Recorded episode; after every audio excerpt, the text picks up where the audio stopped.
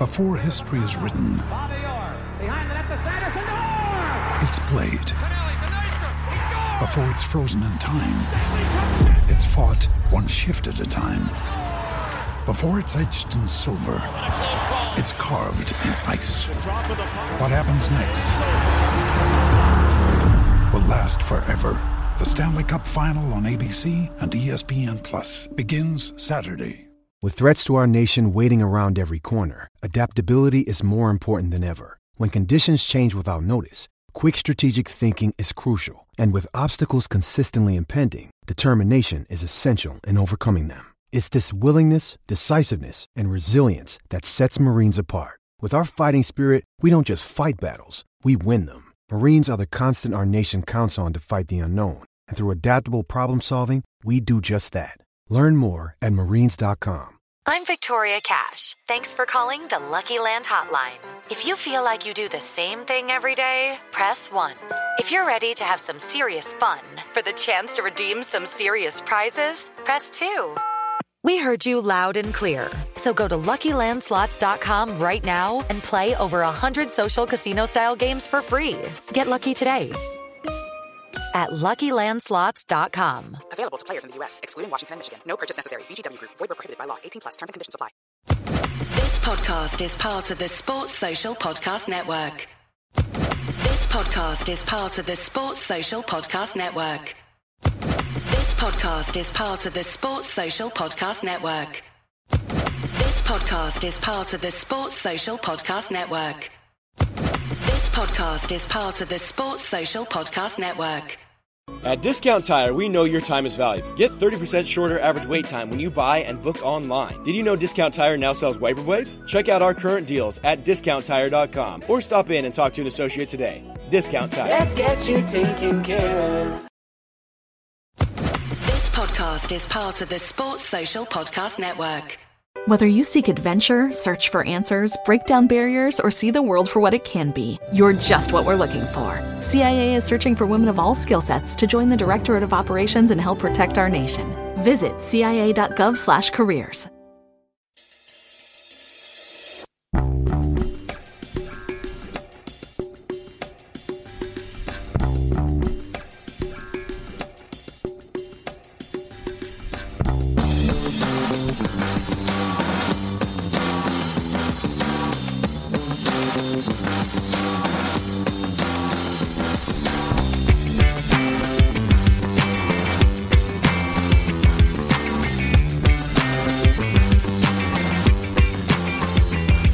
afternoon, ladies and gentlemen. Welcome back to A Celtic State of Mind on this Tuesday afternoon. I'm your host, Declan McConville, and I am joined by Lawrence Connolly. We're a man down, but we're going to go for it. Lawrence, how are you doing? Doing well, mate. Uh, you know, it's no uh, Celtic football to speak of, but obviously Bertie passing on, the Tommy Burns play, and Tony Ralston sensational Scotland debut. It is no coincidence, mate. They eventually pick him and they get their best performance in years. I think it's just Yeah. Tony Ralston's world and we're all living in it, mate. You know, Yeah, I totally agree with anyway. that. hmm Um, of course, there's probably no other place to, to start today. Um, on Sunday, we, we learned this, the sad news that, that Bertie Auld had, had passed away. Um, Lawrence, I'm going to come to you first. Um, Bertie Auld, uh, described by Bernard Ponsonby, if nobody's had a chance to, to check that out yet in his obituary, he said, uh, if Billy McNeil is never to be forgotten, icon of Lisbon 1967, Jimmy Johnstone, the irrepressible entertainer, Bobby Murdoch, the beating heart of this country's greatest ever club side, and Bertie Auld is the enduring spirit. Lawrence, he was the enduring spirit. Um, Bertie, sum up in your own words. I don't know if you can. I don't know if there's enough words. There's just so much to say about the guy. He, he was everybody's favourite Celtic daft uncle that you, you know you're aware of from your wee guy, whether it was when he was managing Thistle or maybe you popped into Baird's and you saw him there. But yeah, Bertie, obviously you, you named a club after him, mate. Um, yeah, so a couple of years ago, um, obviously being a Maryhill boy, there was no other person that we we could name our CSC after than the one and only um, Bertie Auld. Uh, I remember giving him the phone call to ask him to give his permission to do it, and he was over the moon chuffed. He said, "He said, I go for it, son." He was absolutely chuffed that we were doing that.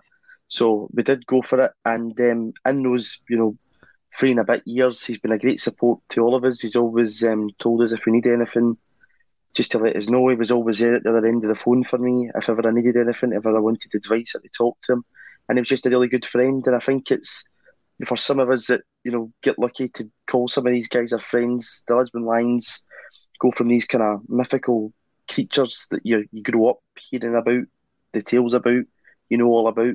I mean, to become your friend, it's you know it's one of the um, one of the greatest privileges that you can get, and you know we're down to a squad of six guys left now, um, four that played that day in Lisbon, and it's just to think about appreciating them while they're still here and giving them the love that they deserve because you know they are Celtic's greatest ever squad, Celtic's greatest ever team, and without them, um, something that Ange Postecoglou spoke about yesterday, um, you know they, they built the platform for the modern day Celtic, and without them, you know, Celtic would not be the, the club that we are today. Do you agree with that, Lawrence? I, I think you know as, as well. It's the amount of you see former players kind of definitely, but you, you you'll see kind of former players like Vega and Musa coming in. The effect that these guys had on them. You know, a, sad, sad day that you, know, another Lions gone, and as you say, we're, we're down to six six left. And I think one thing they've all got in common: they can never do enough for the fans. You know, they, they never lost that connection. Mm. Yeah, and I think Bertie's uh, signing at Celtic in 1965 is kind of it's very important in the whole tale of it all because obviously 67 is the place that we um we, we gotta all go to that, that sunny afternoon in Lisbon, but without that Dunfermline Cup final, which Bertie scores a, a brace in, and obviously Big Billy's goals remembered as a Tiburon header at the very end of the game. Without Bertie's double in the game, you know, we probably wouldn't have went on to beat Dunfermline in that cup final. And where would we have been had we not won that Scottish Cup? Yeah, I mean, first trophy, what was it, nine years or something? Uh, and the previous, you know, the 7 1 team, he, he, was in every uh, tie up until the final because before he left you know, go to Birmingham. So it's famous two results. That's 7 1 and Lisbon. But yeah, 65, you know, going behind twice.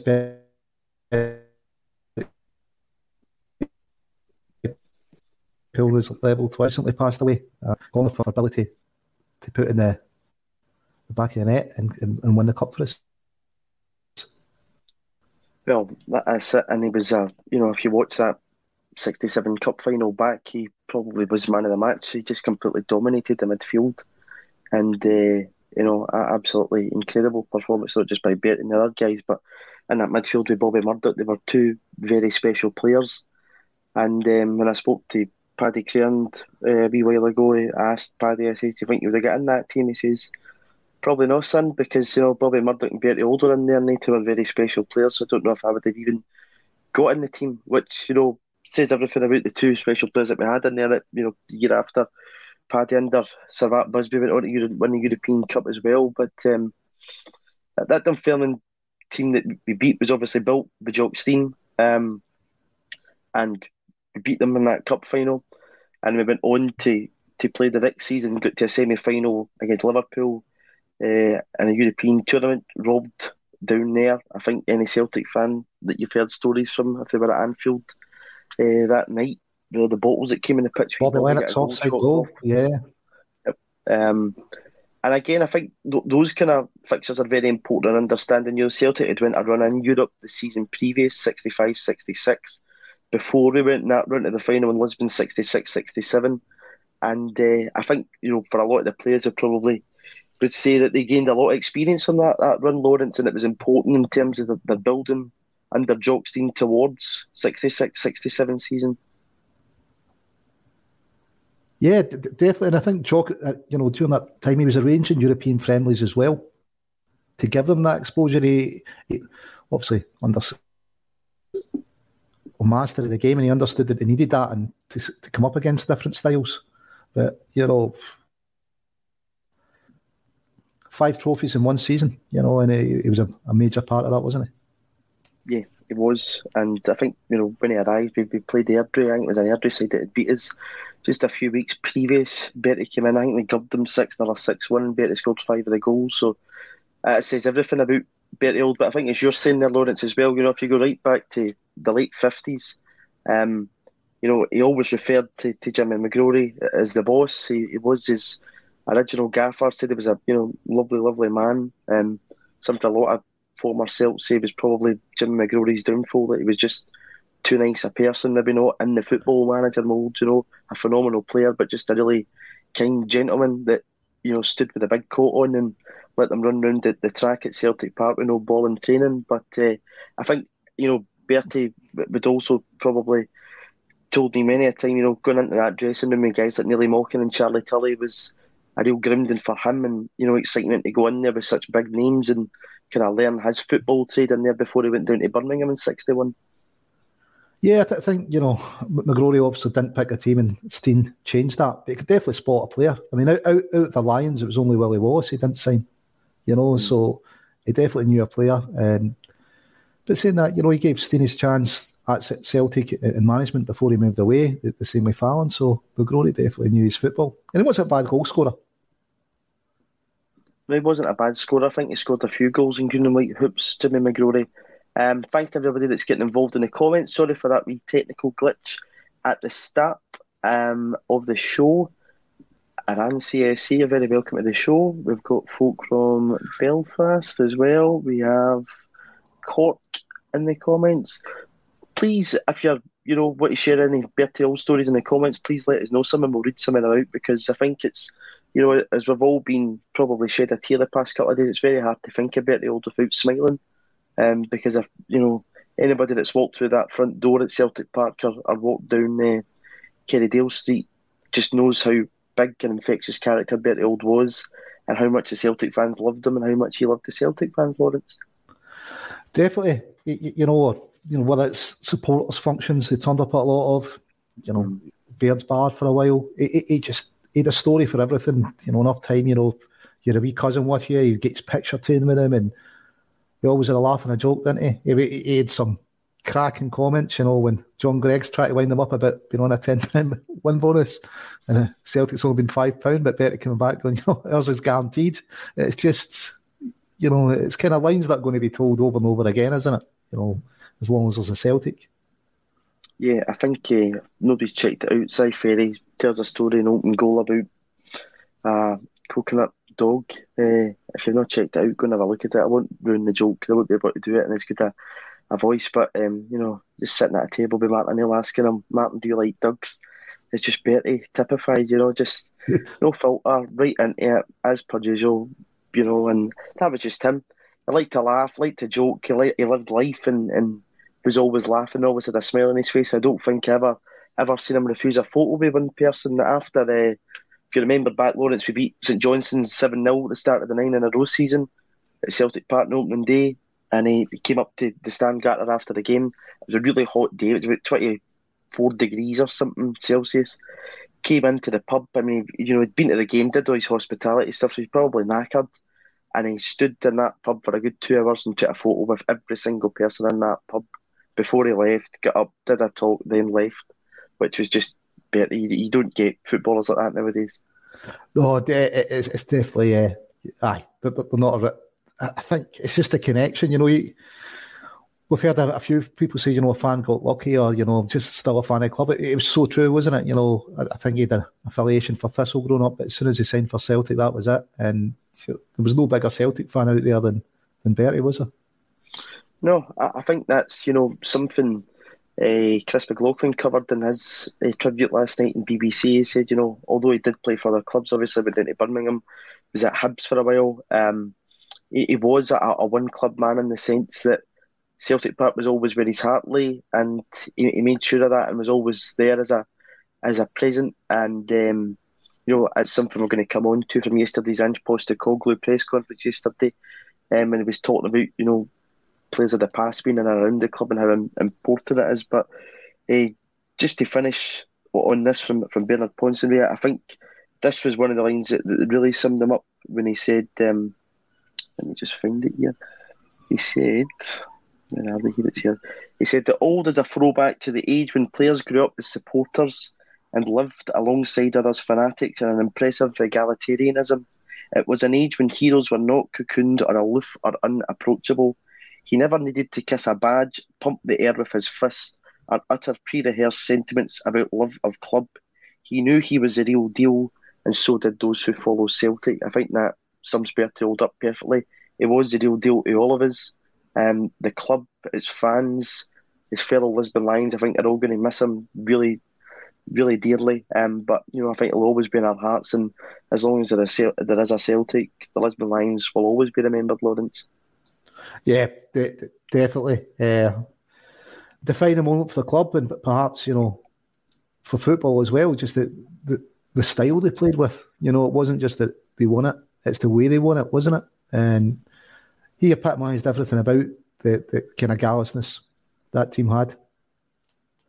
Yeah, absolutely. Um, Gallus is definitely the word. He was completely gallus. Um, but to go on from that, and this leads us into uh, yesterday's fan media uh, conference that we had with Ange Postecoglou. Colin Watt attended on behalf of ACSOM. I was there on another capacity for the alternative view. Um, Ange, you know, took his time with all of us, answered all questions very detailed. Um, it didn't look as if he was in a rush. Seemed very at ease with the Celtic support and came across in a very good manner.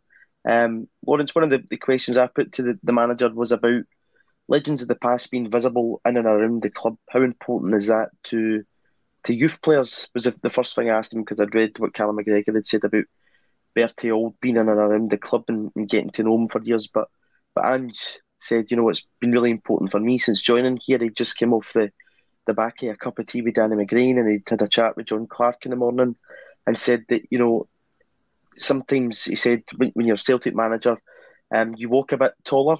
He said you know you're in a very privileged position to be at this football club, and you know that when you go out there in front of sixty thousand on a Saturday, he said it's not me that's built that; it's these guys of the past that's built it, and anything that, that our current crop of, of players do to to do that, we're only adding to the institution that's been built by those men of the past. How important are guys like, like Danny McGrain, John Clark, and other guys who are around the building that you know we've, all probably met in many an occasion just to have it around the club? I, think they're hugely. I mean, two of the guys that you, you touched on there, it's you know they, they, set the highest standard possible. They show what's what is possible. I mean, Danny, the best defender in the world, was voted, you know, arguably for four or five years running. Some would say the best player in the world. I think it was Tommy Burns, his best ever player. Uh, John Clark's done everything, isn't it? You, you know, mm. see that big cup, the one of the years we won that. It it sets standards for them. Uh, it gives them an idea of what the club's about, and uh, you know they'll be telling them how to interact with fans and what it's like.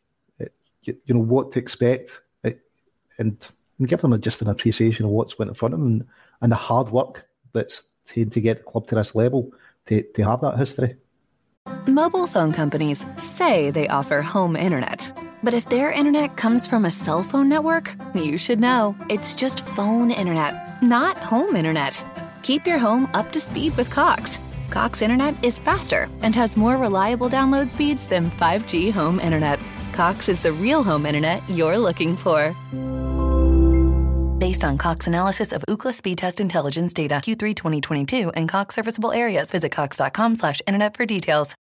Yeah, absolutely. Um, and it's, it's building it is building in the past and it's something that I think Celtic do better than, than some clubs. That was what Ange said yesterday that you know we, we do recognise those uh, heroes of the past that we all hold dearly. Um, there's been a lot of outpouring of love and emotion towards Bertie as there has been with, with every passing of uh, Lisbon Lions and Celtic legends.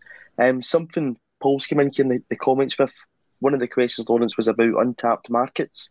one of the guys at the um, press conference yesterday, and Paul saying here, he saw Ange's presser yesterday. He said, agree as an Aussie, there's an incredible young talent in Iran and Iraq.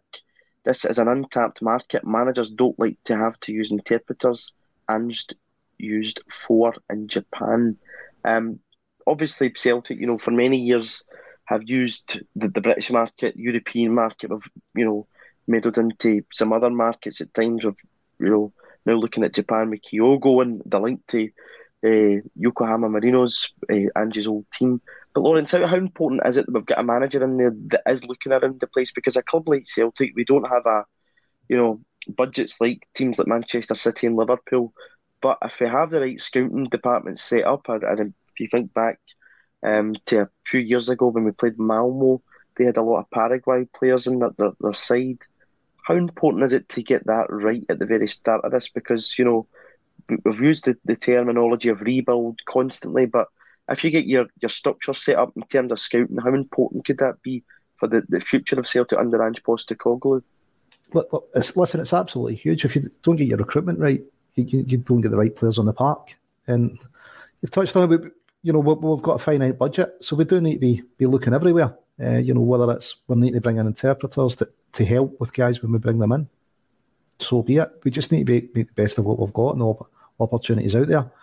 And, you know, we're not going to beat Man City in the race for a player generally. You know, we're already starting to lose players. You know, there's rumours they're looking at another Celtic player to like likes of Bayern, Man City, Watford.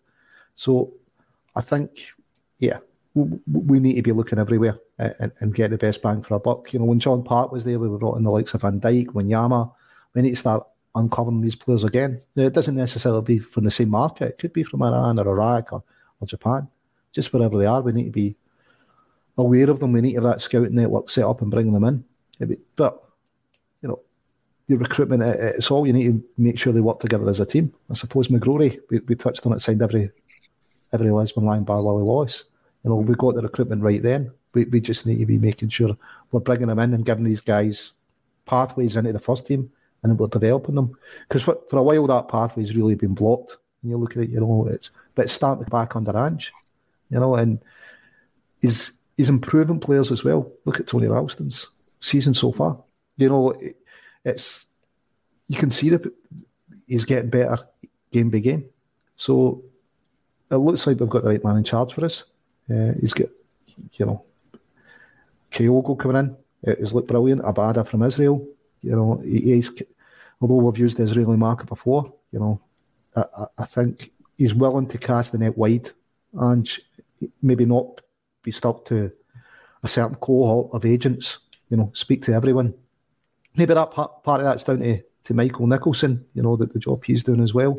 I don't know, and and the short period Dom McKay was here, he obviously changed things as well. Part of that being the, the fan media that you were at, but mm. we definitely need to kind of be searching everywhere for the next star. You, you know, I think we, we, we're all hopeful that we're going to bring in, you know, three or four in January and maybe move some on as well. Uh, so Ange seems to have alluded to, you know, there's a lot of it that's going on in the background. We're already speaking to people. Which would suggest that we're, we're going to be a bit more prepared than we have been for previous Januaries, where it's down to a loan signing on the last day, you know, and you're like, so, so, so time will tell. We don't have, have long to wait uh, to see what the, the transfer window is going to bring, but we're certainly getting linked with a lot of players just now, which which is good. Uh, but mm. you know, we've got a, a semi final before that, and hopefully a final, and staying on top of the top top of the league. Listen, we're, we're going to catch Bayern soon as well, and, and, they've got a bit of injury crisis. Hopefully, we can get something over them Germany soon, mm. uh, and set up a real meaningful last game with Betis. You know that if we beat them, that we there's something to play for.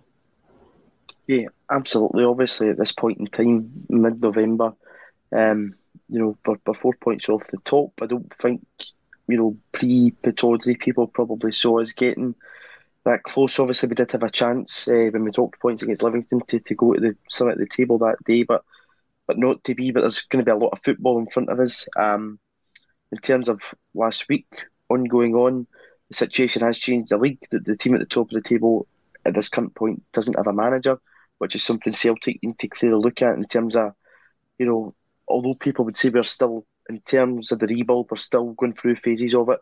We should be a lot more settled now. Um, I think Ange had probably not enough time to work with the players, but a right amount of time that he can get them playing to the football standards that he, he has done, which we've seen and uh, I think something you've touched on there, Lawrence, which is really interesting, is that path went at the first team. Um, and that path went at the first team culminated in Tony Ralston making his Scotland debut last night. And um, we will come on to Scotland last night because I think it's worthwhile talking about Callum McGregor, especially last night, I thought was absolutely exceptional again. But in terms of Ralston and, and other guys breaking through, um, the pathway is there, not just in terms of going out into the market and buying players in, but also for, for the youth team. And I think that's very, very important what the manager's trying to do because he's, he's said that everybody is buying into it, and players have said that people are buying into what he's trying to do. Yeah, I mean, we, we, we can't be afford to be losing our best young talent to Bayern Munich, Man City, Watford. We, we need to get the best out of them. Uh, Tony Ralston, you know, all of a sudden he's in the Scotland squad. He, he got some minutes, and Scotland get the best result in years. I think that is absolutely no coincidence. God knows what the the result would have been if he'd got a full ninety minutes. You know, it could have been five or six now. It's, but yeah, Tony's just a shining example for anyone at, at the club that was maybe not sure where their career was going to have a look at it and go, well, look, look what Tony's achieved this season. There's no reason why, if I listen to the manager, I can't do similar. Yeah, uh, one hundred percent. And you know, there's other guys like Stephen Welsh who'll be looking at Tony Ralston thinking, if I can kick on here, why not make that pathway through? We've seen John Souttar last night, you know, break into that Scotland team. We're going to get onto him as well. Um, so we'll just touch on him just now. John Souttar, Lawrence, he um, scored last night for Scotland after uh, the ball was flicked on from Liam Cooper, header, um, put the ball right into the back of the net. He's obviously had decent start to the season under Robbie Neilson at Hearts. It looks as if he's over the, the worst of the injuries. Pre-contract in January, I think he's 25. Yes or no? Should it be a player that we're looking at? Oh, I think we should definitely be looking at him. Yeah, you know, he's he looks as, as if he'd fit Ange's system and in terms of he's comfortable with the ball at his foot. He's a football player. He's having a good season. Why would we not be assessing him and, and, and see what he could bring to to the club? Uh, great goal for him. Is I mean, initially when he broke it, broke it in the, United team, he seemed to be doing well. Seemed to lose his, his way a wee bit. United moved on to to Hearts, and it, it seems, as you say, he's got over his injuries now, and he's putting in the performances that maybe his early United performances you thought he would he would do. So, listen, if we're not looking at him, there'll be loads of other clubs looking at him because you don't often get players of that caliber up in a free. No, no, you don't. Um, this one for the, the listeners, people in comments. John Souttar, yes or no for you? Um, if it's a no, tell us why. If it's a yes, tell us why. It's an interesting one because um, the manager yesterday again said, Lawrence, you know, he could go out there and, and pick up a centre half that just clears the ball, doesn't want to play his style of football. He's not interested in that. He wants to sign players that can play his way. Um, I think, you know, majority of the guys that we've got in so far, we've did that with.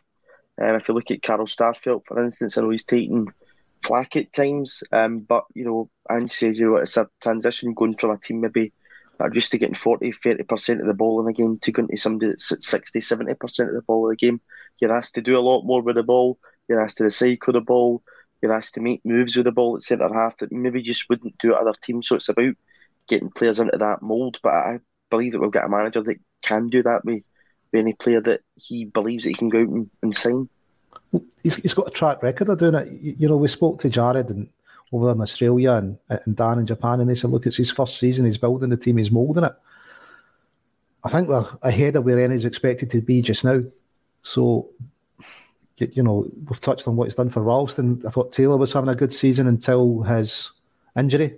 So, it's two fullbacks that are young. You know, they seem to have adapted well. They were singled out for praise by the manager. They've got new contracts. Starfelt settling in well. Cameron Carter Vickers just looks like he's been here for years, doesn't he? It's, he does, yeah. And, you know, he's got a plan and the, the manager, he, has got a vision. I, I, think that helps a lot. You know, people are bought into it. And he's right, don't buy people that don't fit the vision because they don't add to the sum of the team, do they? They, they probably take something away. If you can get somebody in it fit, fits your vision, it'll work better. So, you know, interesting times for the transfer window coming up. But you know, hopefully we'll get a League Cup in the, bag by then. And you never know if we pull a result off over from Germany. I could I could see us taking some from Betis then. Yeah, I think that Betis game, especially the way we actually played in Seville that night, that there's no reason why we can't uh, go toe to toe with Real Betis. I mean, we saw Scotland go toe to toe with a Denmark side last night that that hadn't. Uh, I think up until the last game against Moldova, hadn't conceded a goal.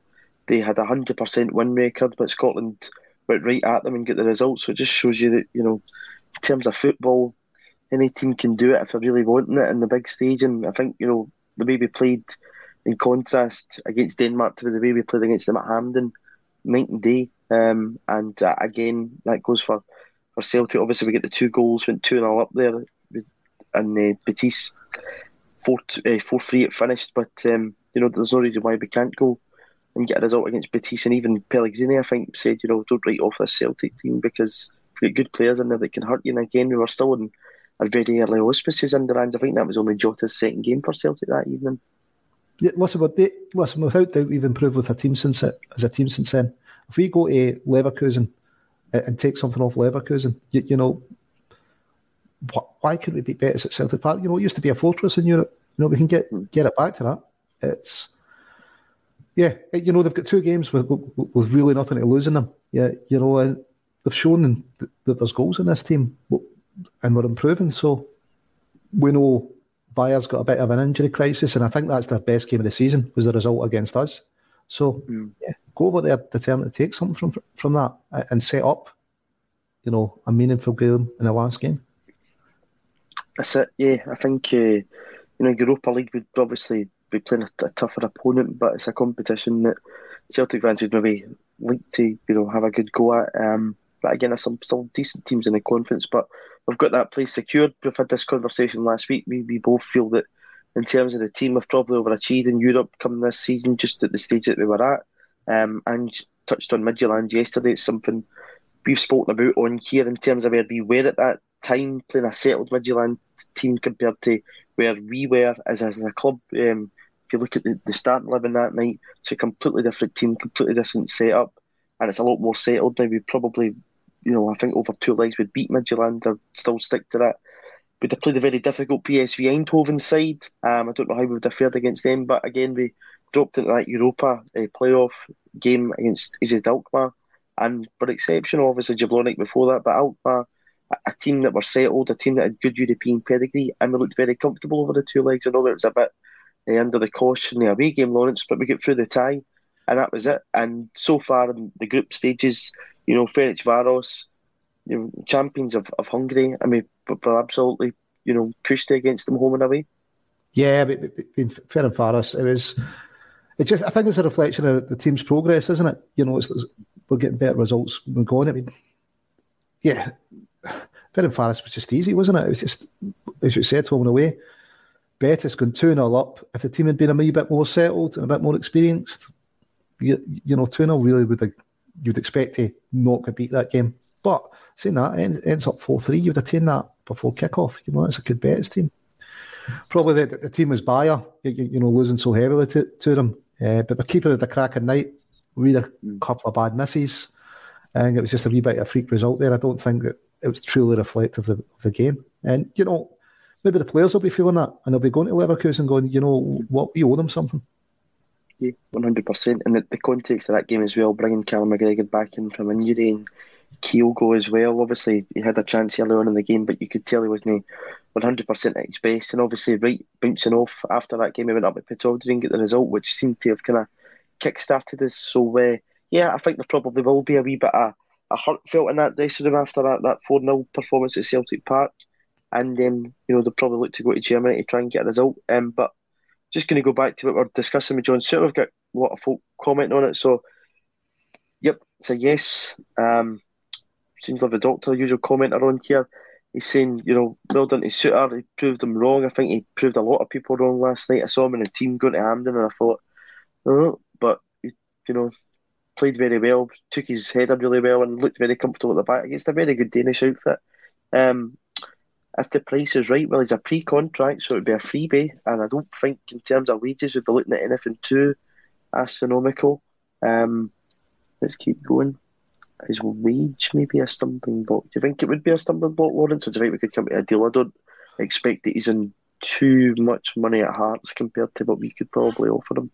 So it depends what other deals he's got on the table. You know, if a Premiership club comes to him, or you, you know who else is looking at him, is is going to put that's going to set the market for the wages, isn't it? We're going to be able to pay more than anyone else in Scotland comfortably. It's just if anyone else outside of Scotland starts looking at them, that's when it would be, get a wee bit sticky. You know, somebody from down south says, "Well, you know, we'll give you twenty grand a week," it's it's something that you, he's going from maybe I don't know what to be on at Hearts three or four grand.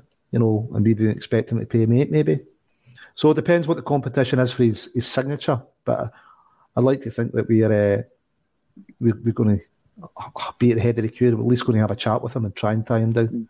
Because yeah, but listen, you've got to buy a ticket. You're going to win the lottery. You, you know, he's got to be a guy we're looking at and speaking to to see to see what he'd want to come to us. Try and beat other clubs to it. Listen, it, and the clubs that maybe be looking at them down south, they're not going to be playing in front of 60,000. They're not going to be winning trophies. There's stuff that, you know, we can offer them over and above money. Mobile phone companies say they offer home internet. But if their internet comes from a cell phone network, you should know. It's just phone internet, not home internet. Keep your home up to speed with Cox. Cox internet is faster and has more reliable download speeds than 5G home internet. Cox is the real home internet you're looking for based on Cox analysis of Ookla speed test intelligence data Q3 2022 and Cox serviceable areas. Visit cox.com slash internet for details. It's the Marketer's Report. This week, Patrizio Spagnoletto, Global Chief Marketing Officer, Direct to Consumer for Warner Brothers Discovery, weighs in on the difficult task of building and retaining consumer trust. Trust is a really hard thing to build and a really easy thing to destroy. And we have to be very respectful about that our partnership with iHeart has really helped us build that trust and that relationship with the on air talent. The best thing for us to do is to build a relationship with our consumers. And if those consumers have a relationship with the DJs that are on air, then we want to build on that. House of the Dragon, which was one of our most successful, if not the most successful campaign we've ever done for a show, audio was a core part of that. As the number one audio company, iHeartMedia gives you access to all. Every audience, live conversations, trusted influencers, and the insights and data you need to grow. Not just a media company, iHeartMedia is your access company. Go to iHeartResults.com for more. Absolutely. And Daniel's saying that he thinks John Souttar is would walk into a team these levels above Carl Starfelt. I'm not too sure about that one. I think Starfelt's still he's I think he's became a lot more comfortable in terms of you know Manchester style of football. Um, but I do think John Souttar would, would work in a, a style of football. And again, one of the comments here from David Kelly, one of our usual Tuesday contributors, saying getting staff for free allows to spend money. Uh, and a few other positions that that is something probably crucial about it as well. You know, we wouldn't need to have a big outlay here, Lawrence. And um, in terms of the position of centre back, obviously we've got Cameron Carter Vickers uh, with an option to buy. Apologies, I get that wrong a couple of weeks ago. I said I w- wasn't sure, and I was corrected. We do have an option to buy Cameron Carter Vickers. I would hope that we, we do have that conversation with him. Again, we'll be up with a player and whether you know he's quite happy to come to Celtic once the deal to happen. We've got Jullien there. Um, Jullien, who's still, you know, there's a big question mark to when he'll actually return. We don't know. We keep saying after this international break, but the manager I think a couple of weeks back said, you know, he's still a good bit off. Um, we've got Stephen Welsh in there, of course, and we've got Carl Starfelt that we, we splashed four million on. So in terms of what we've actually got, in terms of the four there, Lawrence, obviously Dane Murray, the youth setup, um, I think Souttar would add to that. And, you know, you can't really be too short in centre backs with, with Celtic's look, can you? Not with injury record, no. L- listen, he ticks a lot of boxes. He suits the style. He, he, he knows the league. You know, he's not going to cost the earth for us, is he? You know, we, we do have a finite budget. We could, so yeah, I mean, it's, it's going to be Ange's call, but I, I, think he's definitely worth looking at. And if we can tie him up, it may stop him going elsewhere in the league. You know, it, you, you, could get that double bonus. Uh, where else are we going to look to strengthen? I think attacking midfield. The midfield's something that's just not looked right, and and, and maybe another forward because Giakoumakis has looked a wee bit off it, but you know he's still got time to come good. But if Kyogo's to get injured, you're worried again. And and perhaps at the other end of the park, you're looking at getting Barkas out and then a, a backup keeper in, maybe Barkas and being out and getting a backup in. Because we've still got Conor Conor Hazard there, and you know he's an international keeper. So yeah, eh, if we get Souttar in for free, eh, it, it lets us spend our budget elsewhere, doesn't it? Um, it does let us spend our, our budget elsewhere. Um, it's obviously positions left back. We've got plenty of left backs in the building, but we, we don't know if the manager is going to just persist with uh, Josip Juranovic, who qualified his country, Croatia qualified for the World Cup the other night. I thought he was exceptional. Um, he got taken off before they, they get that goal, but he was excellent. Um, he's a proper footballer, Josip Juranovic, and I think you know, it was a real good deal to get in the building. It's a good player to have around the building. Um, somebody saying in the comments here that Denmark were here on a holiday. Well, the rumour was, Lawrence, that if Denmark went the, the group 100%, they were all getting 117 grand each as a bonus. Yep. I don't think they were probably here on a holiday. I think Scot- uh, Scotland did the uh, Danish FA a turn last night. Um, Listen, they were gutted that. And that left back, don't forget Tony Ralston. We now know he can play left back. Mm. you, you know, it's yep. so, so it's yeah. No, listen, it was no holiday for them. They were gutted to lose that game. What what team wouldn't, wouldn't want to go, you know, hundred percent record? No, no one's giving that away lightly. Uh, not no professional footballer. So great result, but yeah, left back. Hopefully, you know, Taylor's still a wee bit away, but it's it's who else comes in. Does Bolly move out because I think he's he's way down the pecking order. What scales his position? Who knows? Mm-hmm. And Montgomery's done well, but you know, is he more left winger? Is he a left back or is he a left winger? Is the question uh, Adam yeah. Montgomery. So it's it's maybe something that we'd look at. Who knows? But I think midfield priority, maybe another striker and a backup keeper. And mm. yeah, get get rid of some of the players that just don't fit. You know that are perhaps on higher wages and just try and move them out. Barkas, Ajeti, Boy. You know, I think we've kind of touched through those three numerous times that if we could get them off the wage bill would would, would free that up for us. Um, I think Bolingoli's a, a real interesting one, Lawrence, because obviously we've seen him featured against Livingston and Motherwell. Um, in both games, he was okay. Didn't really do anything wrong. Uh, do anything wrong at Fir Park. He looked very comfortable. But um, it, it, would appear, you know, that the manager just doesn't fancy me. He appears and he disappears. Um, and as you say, if he is one of the, the higher wages at the club, I'd imagine he, he would be. I think the fee that we paid for him for Rapid Vienna was about three and a half million quid. Um, you know, if it's wages that can be freed up to, to give other players, we need to get them shifted. It's a no-brainer. And in terms of the goalkeeper, as you say there, uh, Vasilis Barkas, if he goes out the door, you know, there's a question mark. A lot of Celtic fans maybe over Scott Bain. I, I, don't know about that because obviously Scott Bain, you know, broke into that Celtic team. I think as Alan said on Friday in Merit uh, under Brendan when he dropped Craig Gordon, uh, he you know looked very comfortable with the ball at his feet, did everything that the manager was wanting him to do. And then after the Cluj game at Celtic Park, Neil Lennon obviously just didn't fancy him at all, dropped him, brought in Fraser Forster. And then when it wasn't going well with Barkas, he turned back to Bain. So I, I, don't know if that's just a case of, you know, Scott Bain just not having any luck in terms of, you know, selection wise. And when he's picking and choosing, I, I run a games for Scott Bain underneath Ange Postecoglou would maybe do him the world of good. I know he's featured a bit this season. But um, in terms of Joe Hart was to, you know, pick up an injury, would you have confidence in Scott Bain coming in and do a turn for a few games? I don't think he's anywhere near the level of Hart, and I, I think maybe Definitely that's the, that's the worry. The gap's so big, isn't it? And yeah. and it's a position that.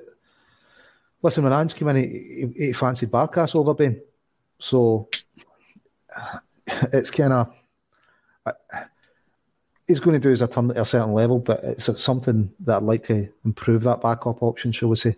I think we could do with a better option. It, you know, for, for Scott Bain, maybe it's it's t- probably his last ever move. You know, it's maybe it's time for him to look elsewhere and say, right, I need some first time football.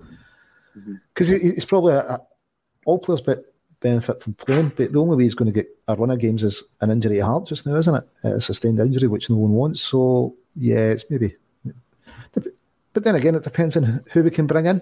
You know, who else is out there in the keeper? What standard? You know, I'd be moving Barkas out the door before Bain, but yeah, it's still something I look to improve on. And if I could get you know somebody decent, and I'd say, well, we gave Conor Hazard a new, a new contract. How many keepers do we need? He's an international keeper. Do we gain anything we haven't been playing in front of him? You know, it's the third choice keeper. I'm not sure we do. Yeah, there's also the the lad. Um, his name escapes me now, but that plays for the the B team at this moment. Toby. Yep. Yeah, the bench Yep. Um. So again, you know, that could be some uh, somebody that we could possibly look to. He's obviously got the manager's touch uh, trust in terms of been on the bench a few times now. Um. So he's one that we could possibly look at. Anybody in the league for you, Lawrence, that you would you would take in terms of the goalkeeper position? Obviously, Siegrist is one that gets uh, batted about a lot. Marciano, the former Hibs goalkeeper at, at Feyenoord, another possibility. Zander Clark. Zander, Clark. Clark. Listen. Won two cups. He was in Scotland's most successful team last year, so he's got to be worth a look. You know, it's not often provincial clubs win two cups, and goalkeeper's got to have been a big part of that. So he's got to be worth a look. But maybe you're right. Maybe I think Ange might look within first. Maybe Toby is a guy with a big future. He's playing England under 21s. He, he's not a bad keeper if he's doing that. You know, it's and the answer can't always be to buy. So perhaps Ange is looking as he's been on the bench a few times. So maybe he's saying, you, you know what, that boy's worth trusting. All right, guys. All right, Paul. We're all sorted technical wise. Sorry there. I just thought I'd pop in to say hello. Um, I'm not going to cramp your style, Declan. You run the show, and um, if you want to hear my opinions, you, are free to ask. But I uh, just wanted to say hello. You look very smart, Lawrence. Listen, as always, mate. As always. Uh, yes. Or is that is that I don't normally? No, no. You always scrub up well, and uh, of course, Declan with that T-shirt, an absolute uh, classic for a, a legend of your CSC as well. So sad, sad day yesterday. Yeah, it was a sad day, Paul. Um, touched on that at the, the top of the show. You know, I said that you know in the three years that I've kind of got to know Bertie, he's been a great support to me with a good friendship. And he was always the other end of the phone for me. I'm, I'm going to miss him, like all Celtic fans are. are going to miss him a lot. And I know yourself, you know, you were there that night in Greenock, um, 50th anniversary, and he, you know, uh, you know, defied belief. I think for those few months he was in yeah. Lisbon, um, doing a thing the STV. He was at the Hydro. He was in Talksport. He was in George Square. And uh, that day, you know, the day after the 50th anniversary, he went from a lunch in the Doubletree Hilton in Cambridge Street down to Greenock to see the supporters come down and then was going to another function, wasn't he, Paul? I know. And by the time we seen him in Greenock, Declan, he was standing there with the the top button out, and the tie was down, and he was, you know, but he wanted to do it because I think his words were all about, uh, you know, his, his teammates. He, he, just wanted to do it in memory of all his teammates and the bond that that, that group of players had. It's um, there's a lot there's a lot great about the modern game. You know, I don't always want to give the modern game a kicking, but there's a lot that's been lost, Declan, and that that bond between that group of men that lasted a lifetime is something I don't think we'll ever see again. No, it's not, and you know they, they were a family. Um, I know you know, especially guys like John Clark and Bobby that were really really close to Bertie. We'll, we'll miss him a lot because you know a lot of the time they were always at the dues together. Um, I was talking to John's granddaughter the other day, and I was saying you know the two of them together were really really good because Bertie was the you know rather loud, boisterous, loud one, and Clarky was the, the dry humour that always kept him in line. Uh, one of the stories doing at Irvine was was kind of standing. So I'm talking to Bertie and usual, you know, blah blah blah about Maryhill and whatnot.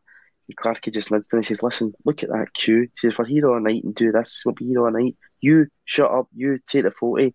Let's go." So that was just Clarky always keeping Bertie in line. Brilliant. The, the other thing I was going to ask you, um, of course, you were in yesterday with the, the Ange Postecoglou press conference. Mm-hmm. And he's not someone I've had the pleasure of speaking to. Colin was representing ACSOM yesterday. Um, and I just wanted to ask the pair of you, Lawrence, as well. I had a chance to watch it last night in full. Was about three quarters of an hour. And every time I hear this guy speaking, I just, I, you know, I love him even more. But it was the fact that it's fan engagement. Declan, this is something we were screaming out for last season. Um, and he's embraced it. He's embraced it in a big, big way. I think when I look at the club, Fran Alonso, of course, is very, very good at that, uh, you know, engaging with fans. But Ange Postecoglou, for me, he, he just gets us as a fan base. Do you think, you know, when he goes along to these events like he did with the Tommy Burns one, the reaction that he's got has maybe surprised him a wee bit, Declan? The positive reaction that he's got?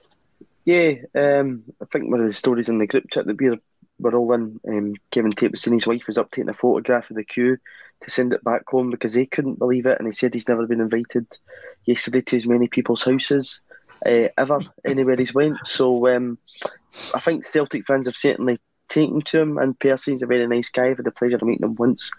Very humble, very unassuming, um, and he just does get Celtic. And you know, I think all his core values and beliefs, as he touched on yesterday, are very much in the, the Celtic ethos. And you know, we have really got ourselves a, a gem of a manager here with a a vision as well. I think something that Celtics did really badly in previous years is short termism. Um, if we can give this guy the right tools and keep him at the club in terms of a vision and where we want to be. Um, he's definitely the right man to do that. Did he call you mate? He did at the very end of it, yes. what did he In a very positive way, though.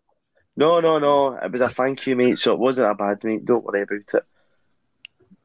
I think if he sure? uh, if he calls Celtic fans mate, it's a different mate, isn't it? Yeah, absolutely. Mainstream media, but, but it looks, that continue, looks a lot more comfortable, Paul, with Celtic fans. I thought yesterday, um, just in terms of the longevity of it, forty-five minutes plus, good part of an hour, and just sitting talking away. He looked very, very comfortable, going through a manner of different questions, but answering them all with detail and an insightfulness that you know some managers just wouldn't you know bother doing. But he's obviously wants to make the time and is happy to make the time to talk to Celtic fans. Um, he was in no rush whatsoever. He's obviously a very busy man, but was in no rush whatsoever and was quite happy to, to talk to the support. So um, long may that continue.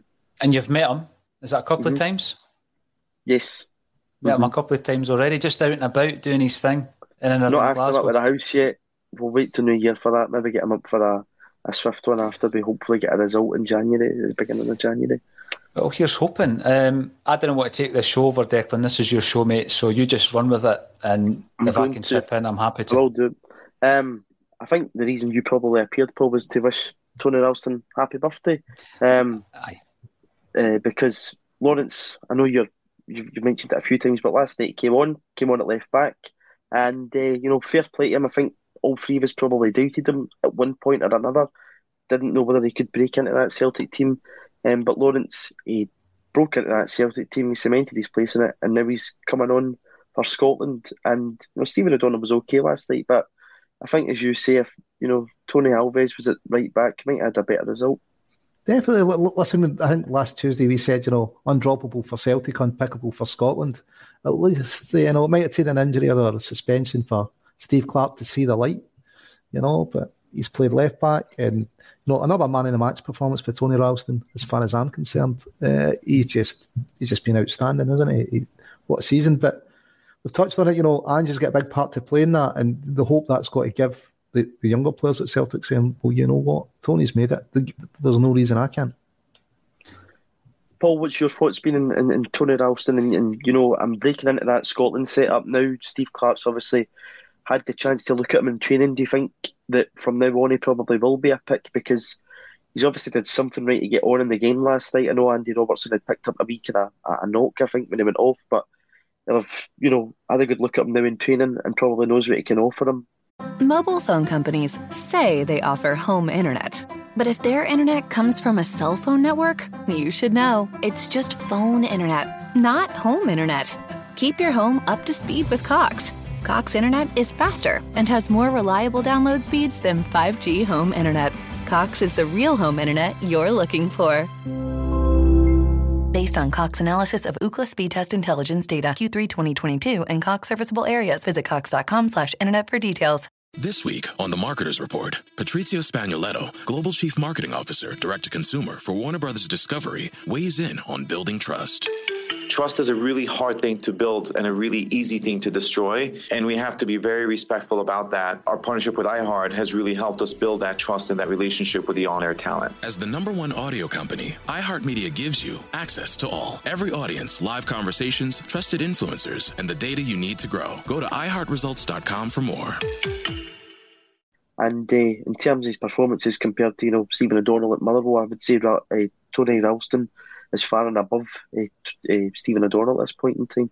And I don't even think that's because we're we're looking at this with green tinted specs Dec. I just think that it's just a you know it's factual in terms of the games that he's played, uh, the level, and you know he's been playing it in Europe Europe this season as well, and his level of performance has been tremendous. It really has. I keep going back to that the whole the whole mental challenge of being a young player coming through you're coming through. You're you're a contemporary Kieran Tierney at that time, so he's coming through at 17 uh, under Ronny Deila, and how many players would have already fallen by the wayside, Dick? You know, before this season, you know, during all that period, and I think the one the one period probably where it was more likely was, and it's not a dig at uh, Neil Lennon, but during the Neil Lennon uh, era, he was obviously not fancied.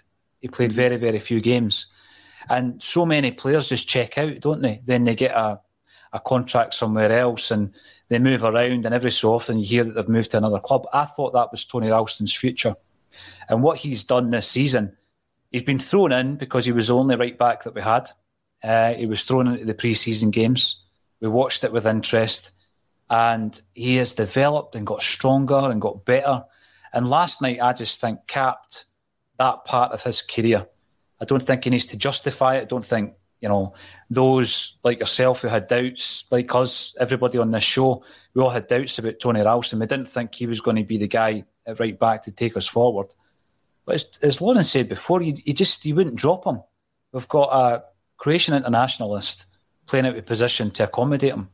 And that, that for me is a compliment to, to Tony. And it's something we'll probably focus on a lot more and in more depth, maybe later in the week when Kevin and I are on with Tony on Thursday. Um, the five right backs that Tony Ralston's seen off at Celtic Park. Mm. You know, and the levels that they came in on and the profiles that they had, and Tony Ralston's outlasted a whole lot of them. So he's deserving of his contract and he's deserving of uh, that debut for Scotland last night, 100%. Absolutely. And uh, everyone at ACSOM wishes him a very happy birthday to the Bricky. Um, but somebody in contrast to Tony Ralston, who maybe hasn't shown as much in a Celtic jersey this season as of yet, is James McCarthy. One of the comments coming in here is, can we let McCarthy go as well? Now, the manager um, yesterday, Paul said, you know, he didn't want to make excuses for a player, but in terms of when they brought him in, um, we'd taken him when he was a free agent, no club, and he said it was always going to take time to, to get him up to speed. So it would seem that Ange Postecoglou, I know Lawrence definitely hasn't written him off, is saying that James McCarthy's still got a, a part to play here at Celtic. Do you still see McCarthy giving us something and justifying that four year deal, which I think all of us were still bemused that it was such a long term contract that we gave him? You know, I was interested to hear that response. But this is the thing with fans, Declan. We talk about it all the time on the on the bulletin, and then when we get the opportunity in the, the fans forum to speak to Ange, these are the types of questions we want to hear. What's happening with James McCarthy? And I'm not sure who asked the question, but it was a, it was an excellent question. And um, I can understand that if he's not had the, the full pre season under his belt, even though he obviously on a personal level try to remain fit, then not only has he come into to full time training, but the intensity apparently of of Postecoglou's training as well is extremely high, uh, and he's picked up niggles that perhaps once he's at full fitness won't be an issue. I'm glad to hear that Ange Postecoglou sees a, f- a future for James McCarthy at Celtic because that's one position at the club that I think I'm not 100% sold on that we've got a first pick. If you want to call it the number six, you know, Bitton, he's playing well there at the moment. Declan, another player who, you know, we've said it with Rogic, we've said it with Ralston. We, we wouldn't have minded too much if he had left a few mm. times in his Celtic career, but he's doing okay there. And of course, we've got Soro, but McCarthy for me is your first pick when fit. Um, I want to see him firing on all cylinders. He is only 30. People talk about him at 30 because of the injuries that he's got, Declan, that he's had in his career as if he's 35. He is only 30. Um, you know, and he's here for four years. And I, I, just hope that we can get a run of games out of James McCarthy. I said kind of earlier on in the season, it's certainly not been proved right yet, that he might be the surprise package. He might be the, the black sheep who comes into a game as the season progresses. And I hope that's the case. I'm a big fan of him as a player. Hmm. Yeah, I mean, we've, we've all seen, you know, flashes of him in his time in the English Premiership with Wigan, Everton, and Crystal Palace. He showed that the quality he's got. He showed that in the international stage for the Republic of Ireland as well. So, you know, we want him to kick on. Um, but interesting to hear that the manager of the game is full of praise for for Nir Bitton yesterday, saying you know he's been a, a you know key player for him so far. And um, Paddy's told us it was Hamish that asked the question. Hamish, another top man that always does a good bit in the old uh, fan media stuff too. Um, Lawrence, to come to you on this one, this was Colin's question, and this is what Postecoglou asking him. He was asking him about the rebuild. He was asking about the second phase of the rebuild and where we're going in terms of structure. We brought in Anton McElhone. We're, we're seeing the, the, the, you know the the positives of that coming to fruition now. But this was Postecoglou's answer back to Colin. He said, "There's no doubt going into January, we still have some work to do with the playing roster, particularly in terms of depth in certain areas. In terms of the structure around here, we still need some work around our recruiting and our scouting department." that will be the next focus for me to make sure we get the right people in the area. That's probably the one area where football is changing rapidly. the information that is out there and how you get that information and how you use that information, particularly around scouting, that's the next step for me in terms of January. What, what's your thoughts on those comments? Because he's obviously clearly saying that we're still, you know, threadbare in a lot of departments, and we really, you know, do need to keep a focus on it. It's good that we, we know we are. We're, you know, there's self awareness there from from Ange. I hope there's self awareness there from the, the Celtic board in terms of filling those positions that he's obviously saying we desperately need people in. Yeah, you've touched it. We're aware of it. You know, he's, he's made other comments that you know we're working on it. At least he seems to have a structure plan the way he's approaching stuff. He's already speaking to players and he goes, right, the next thing I need to sort is this. He seems to have uh, tightened up the sieve so much so that I don't think it's a sieve anymore. You, you know, the best record in the league defensively. He, he knows the areas he's got to work, work on. We're doing better. We're scoring goals for set pieces. Jeez, who would have thought that? you know, it's he's definitely a man with a plan, and you know he's done it consistently wherever he's been. So I think we've got to trust the process with Ange. he's a guy. I mean, anytime you hear him speak, you know he's a guy that knows what he's doing. There's an honesty in the way he speaks, and he's jet. Uh, you know, he's genuine, and it comes across. And I think that's why people want him so much. But but you've touched on it. You know, he's praising Bitton. You know, early in the season, it was it was Ralston and Taylor, three players that were whipping boys for the fans. But I tell you what, I've not seen Ange do. I've not seen him throw any player under the bus. I've not seen him do that which has got to be brilliant from the player's point of view. No, Yeah, yeah. It's, it's, a really good point because there has been, you know, some performances where it would have been very easy for, for the manager to not take responsibility and just, you know, throw players under the bus. But he's always taking responsibility. He's always the one that you know says that this is on me and, and only me. And I think that's that's testament to him as a manager and that lets players like Tony Ralston, who again I think that Celtic team from last season coming off the back yet are still mentally hurt. I think you know there's a core group in there that, that went through every uh, turn. I know we brought in twelve players, but you know your core in there, McGregor, Turnbull, etc. You know went through a really difficult period. Stephen Welsh as well at a young age um, to come in, and you know I don't think that would have helped them last season, but it's about building that resilience, Paul. And he is doing that. And as Lawrence said, he is a man with a plan. He has got a vision. It's just about him being back to, to properly execute that now, isn't it? It is, and Lawrence said trust the process there, and I think earlier on I said is trust the process this season's keep the faith, and I don't think it is because last season when we were getting told to keep the faith, and I love keep the faith, right? I don't mean the Bon Jovi song. I love keep the faith as a moniker. I love the fact that you know there's a connection with it to Northern Soul as well as Celtic, but yet last season it was blind faith you know, it was keep the faith for what? It's never going to get any better. This season, at least we've got that plan, Declan, and that's the thing. Trust that process, trust that plan. Um, and I think we've seen enough to suggest that um, the plan at the moment, it won't be 100%. I think Ange is maybe something of a perfectionist when it comes to it, and he's going to utilise everything he possibly can. But the big thing yesterday about that that engagement was it wasn't contrived he does, and we've said it before, he does get the Celtic support. And at this moment in time, I feel that the board are in a very precarious situation with the Celtic support. And the only thing keeping us happy at the moment is Ange and his team. Now, we know that there's other developments kicking on at, at the moment, and there's been protests against them, Dec. So the board need to realise that if they don't fully back this man in any way, shape, or form, and I'm not one of these guys that say get rid of the backroom team because he's obviously happy with them. Mm-hmm. You know, because he would have made these changes. Yeah. Yep. It yesterday he's comfortable with all of them. So happy know, with them. We, we'd all agreed that as long as he was happy with them as a support, that's fine by us. Hundred percent. But back him. Really, really back him as much as he, he requires. I don't want to come out the transfer window, for example, thinking that, you know, we're running maybe a couple of bodies short. Because we are. We're still running a couple of bodies short as we're we sit here just now. You were talking about goalies earlier. I don't trust any of our back backup goalies other than young Toby, you know, and, and Conor Hazard perhaps because I'm not quite sure what the situation is with Conor. But Barkas and Bain, I'd rather they weren't in goals for Celtic, even if Hart's injured or suspended. Yeah, no, hundred percent. And I think you know it's a key position. Your goalkeeper, and you saw how you know big an issue it was for his last season, um, and that wasn't a depth issue. That was his pick the number one because it seemed every passing week as we were in the deepest, darkest lockdown, as if we were just putting the names into a hat and picking out what one was going to play in goals for us. Um, but to finish today, obviously Saturday is going to be, I think, an emotional day for, for all Celtic fans that will be at Hampden and probably watching on as we pay testament to, to Bertie Auld, one of Celtic's greatest ever players. Um, dubbed as Mr. Celtic, he probably does as well deserving of that title alongside guys like Tommy Burns, Billy McNeill, even Neilly Mochan as well for everything, John Clark, guys that, you know, have given everything to the club. Um, but, you know, going to Hampden, Lawrence, it's going to be a big occasion.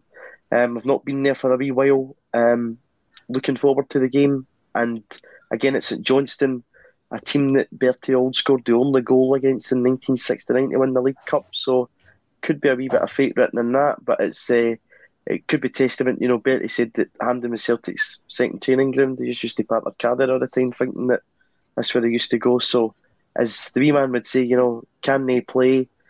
I think the Celtic team can play, and I expect a big performance from them on Saturday. Yeah, listen, definitely. You know, as you touched on it, Bertie's training ground. St Johnstone's a good team. Uh, you know, won two out of three trophies last last season, won both cups. So they've shown they can do it at Hampden as well. But I think we'll have more than enough for them. You know, Ange's got his playing in a style.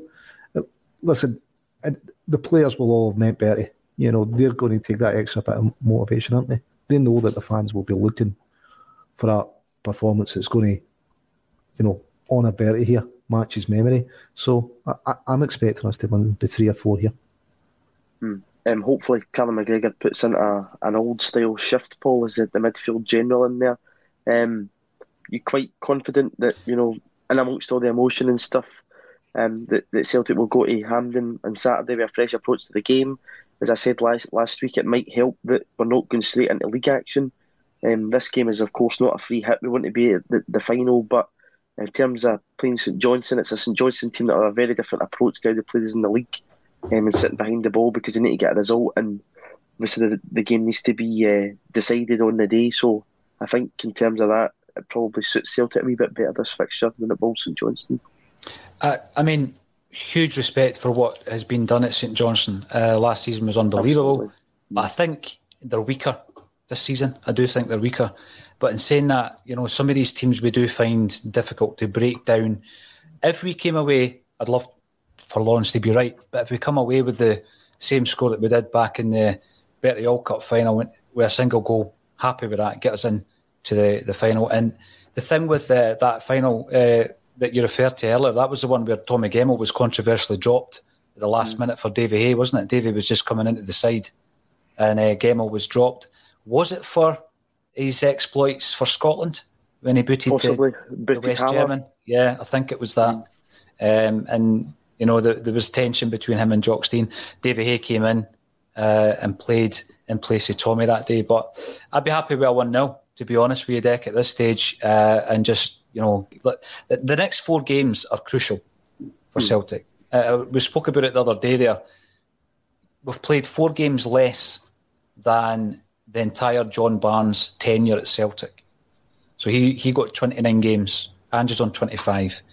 And to match his win percentage is 65 point something, we need to win the next four. The big question is can we? Two league games at home, St Johnstone in the Cup, and we've also got uh, Leverkusen as well. Uh, so away from home. I think we're capable, but um, you know, even if it's a one nothing, I'll be happy yeah, I think we'll all take a result as long as we're in that cup final, which is where we want to be in December, which would really give the, the team a platform to kick on into the new year. And uh, it would get, you know, first trophy under the belt for Ange. And in terms of League Cup, it's a, a competition that, you know, the route, it's not easy, but it's accessible in terms of, you know, Celtic with what we've got. And if we get home ties, you're only three games away from the final, I think. So, uh, there's no reason why not we can't be there. We've obviously, you know, faced a tough Hearts team in the first round of this competition when we entered it. Won very comfortably uh, off the back of the Rovers, obviously, then this game. So there's no reason why we can't be in that final. We want to be in that final. And I think it'd be a real tribute if we can go on and, and win the, the cup for, for wee But um, to everybody that's joined us in the comments, thanks for joining us. We'll be back all week in the build up to St Johnstone at Hampden on Saturday. I'm sure there'll be other tributes for Bertie coming in from all our contributors on ACSOM. But to everybody for watching this afternoon, to Lawrence and Paul for his uh, cameo appearance in the Tuesday Club, you're welcome anytime. Thank you for watching a Celtic State Mind.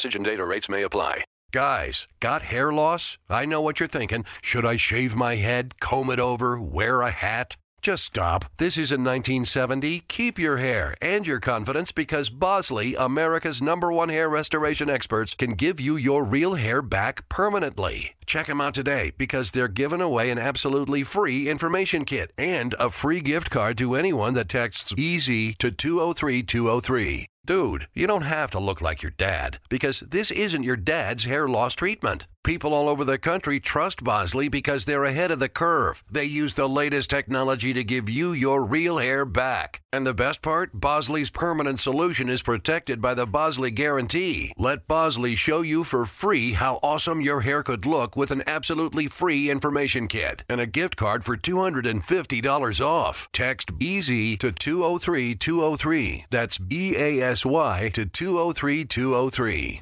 Mobile phone companies say they offer home internet. But if their internet comes from a cell phone network, you should know it's just phone internet, not home internet. Keep your home up to speed with Cox. Cox internet is faster and has more reliable download speeds than 5G home internet. Cox is the real home internet you're looking for. Based on Cox analysis of Ookla speed test intelligence data Q3 2022 and Cox serviceable areas, visit cox.com slash internet for details. Sports Social Podcast Network. Sports Social Podcast Network. Sports Social Podcast Network. Sports Social Podcast Network. Sports Social Podcast Network. Sports Social Podcast Network. Sports Social Podcast Network. Sports Social Podcast Network. Judy was boring. Hello. Then Judy discovered ChumbaCasino.com. It's my little escape. Now Judy's the life of the party. Oh, baby, Mama's bringing home the bacon. Whoa, take it easy, Judy. The Chumba life is for everybody. So go to ChumbaCasino.com and play over 100 casino style games. Join today and play for free for your chance to redeem some serious prizes. chumba ChumbaCasino.com. No purchase necessary. Void where prohibited by law. 18 plus terms and conditions apply. See website for details.